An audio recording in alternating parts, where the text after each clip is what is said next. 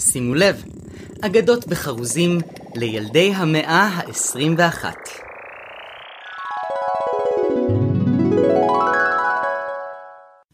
ג'ק ואפון הפלא עיבוד מודרני שלי, מורדאי חנני. רחוק רחוק, בקצה ערי הספר, חי ילד בשם ג'קי בביתו אשר בכפר. המשפחה שלו הייתה מאוד ענייה. כל הבגדים שלהם הגיעו מחנויות יד שנייה. באותה ממלכה, ההורים של ג'ק היו בין הבודדים, שהיה להם מפעל עצמי לייצור חלב שקדים. ולגבי ג'ק, איך לומר, תמיד פנו אליו כל אנשי הכפר. חזרו ונזפו בו את אותו הפזמון הממוחזר. ילד אתה לא בסדר, ילד אתה מוזר, תתחיל להתנהג כמו גבר, רק ככה תהיה מאושר. ילד זה רע בשבילנו שאתה לא משחק בכדור, שר לעצמך שירים בשקט. ילד, תבין שאסור. ילד זה בכלל לא בסדר, שטוב לך עם עצמך. בכיתה ריקה קורא ספר, לא משתתף בשיעורי החברה. גם אם לא אכפת לך, שאין לך בכלל חברים, ולא מפריע, שמציקים לך ולועגים. ילד, אתה לא בסדר. ילד, אתה מוזר. ילד, אתה כבר בן עשר. אתה כבר לא ילד. הכל נגמר. אבל לג'ק שלנו היו תוכניות אחרות. הוא רצה להגשים, ולא להסתפק בפשרות. לכן הייתה לו תוכנית פעולה. הוא גילה אפוני פלא שמוכרים במשתלה. אם כי היה עניין שדי הכעיס. האפונים עלו פי עשרים מחסכונות דמי הכיס. לכן היה לו רעיון כביר, ענק, חסר כל תקדים. הוא גנב מהמפעל של הוריו את המכשיר שמייצר חלב שקדים. הוא פחד שיתאפס וישלחו אותו לכלא. אבל ג'ק היה מוכרח למכור את המכשיר כדי לקנות את אפוני הפלא. כשההורים של ג'ק גילו שהמכונה נעלמה, הם היו בהלם, ממש בתדהמה. הם רצו לקרוא למשטרה, אבל הם לא יכלו להעיד על ג'ק השובב, בנם היחיד. וג'ק ניסה להסביר להם שהם לא מבינים. אין להם מה לדאוג יותר, הרי יש להם אפונים. אפילו שהם קטנים ויש עליהם עובש. אבל ההורים של ג'ק שלחו אותו לחדר, לעונש. בחצות הלילה, ג'ק הכין את השטח. וידא שכולם ישנים, כל פינה הוא סרק. לאחר מכן, הגיע הזמן לשתול לבטח את אותם אפונים בגינת הירק. בחושך, באופל, בחסות הדממה, ג'ק חפר באדמת הירק גומה. הוא שתל את האפונים, השקע אותם במשפך, כשלפתע שמע צליל של משהו מפכפך. הוא היה בהלם, ממש צריך חמצן. הוא מעולם לא ראה כזה גודל של ניצן. הוא לא הספיק לשפשף את העיניים, וכבר הגבעול פרץ עד לב השמיים. היי hey, ג'ק, תטפס עכשיו ותראה משם, מעל גב ענן, כן, כל העולם. מה זה כבר אכפת? רק תעיף מבט. תבין, אתה פצפון. תטפס עכשיו, צא אל המסע, תגלה שבילים שאיש לא פסע, ותבין דברים שאיש לא ניסה. תהיה חופשי לפרוץ את הגבולות, לחיות כמו שתרצה לחיות. מלא שטויות, כשפתאום צצות שתי כפות רגלי ענקים אימתניות. מטרונית הענקית, שמנקה רצפות. היא טיפלה בג'ק כמו גוזל קטן. ערסלה אותו, בחיקה הוא ישן. וג'ק גילה דברים שלומדים רק שם במרומים. לענקים היו מצבורים ענקיים של יהלומים וזהב. מאין הם הגיעו? זה לא היה ממש מובן מאליו. הענקית סיפרה לו כי את השם שלה היא כבר גנבה, מענקית אחרת, איזה מישהי עלובה. חובות ילדים, כך היא נעזבה.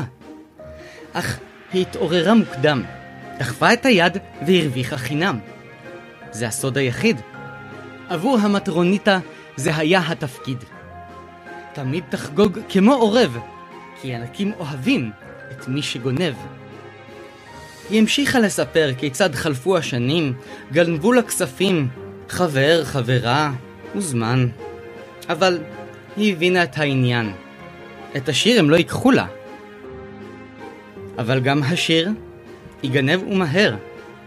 כמו שאני כבר גנבתי משיר אחר. ג'ק והענקית התיידדו, תוך מעט מאוד זמן. למרות שהיא הייתה עצומה, והוא כזה קטנטן.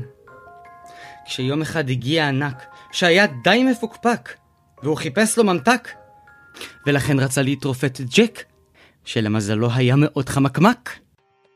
ג'ק רץ מיד, ולקח איתו כמה כלי זהב. הוא ניסה לרדת בגבעול, כפי שיורדים בסולם, שלב אחר שלב. הוא ירד מהר כי הזמן נזל, העולם למטה לאט גדל. הגג הבית, ומי זו? אמא שם בגינה?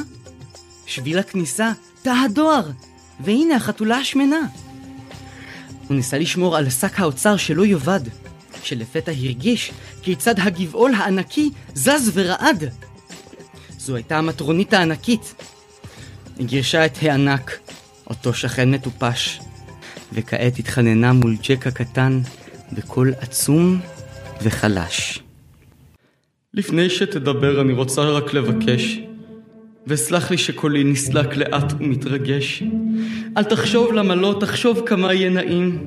אם לא תסרב, רק תבין, אם רק תסכים. לפני שתענה אני רוצה שתהרהר. גם המצב שלך לא בדיוק כל כך זוהר. זה לא שיש לך למטה מציאות יותר גדולות. כאשר תחזור הביתה, תשמע רק טענות. אם נהיה ביחד, במה זה כבר יזיק? הכמיהה שלי בשביל שנינו כבר תספיק.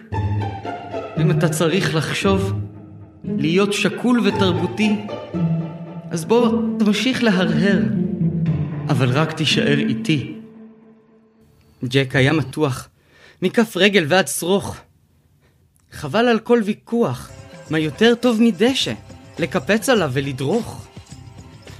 ג'ק אמנם היה מתוח, אבל לחלוטין הוא היה מחושב. הוא גם רצה להיות בטוח שענקית לא תדע על כלי הזהב. ואם הכלים גנובים, הוא לא צריך פיצוי. וממילא, פרץ מפיו לפתע הווידוי. אבל בעננים הזמן עובר כמו מסטיק.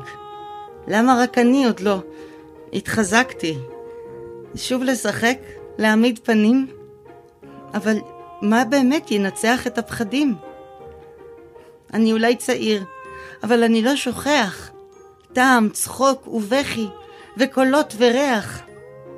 אני מתנצל, לא יעזרו לך הדמעות. ולא אפול לקלישאות. אין עוד טעם לפשרות. אני בוחר. אני רוצה לחזור לחיות.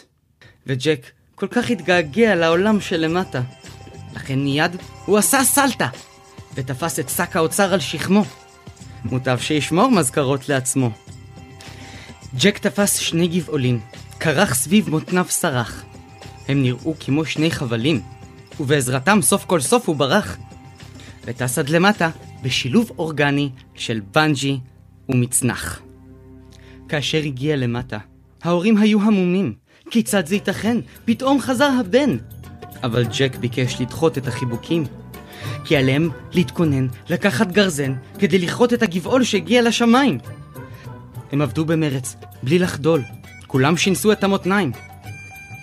ולאחר מכן, כשהוריו ביקשו לשאול, ג'ק החל להשיב להם בעצלתיים. כשהראש בעננים לא חיים את החיים. אעמוד ואשרוד, זה הסוד. שתי רגליים חזקות, אעמוד מול הסופות, אתחשל כדי לחיות ובלי לטעות. וכאשר ג'ק סיים את הטיעונים, בתוך שק האוצר, התגלו יהלומים ופנינים. אך מה נגיד ומה נאמר? לולא אותם חלומות, הוא לא היה מוצא את תיבת האוצר. ההורים חיבקו את ג'ק שהסמיק, כי הגונב מגנב אמנם פטור, אבל עדיין לא צדיק. תודה שהאזנתם לפרק. אם אהבתם אותו, שתפו אותו לחברים שלכם, כדי שגם הם ייהנו. אני מורדאי חנני, ואנחנו נתראה בפרק הבא.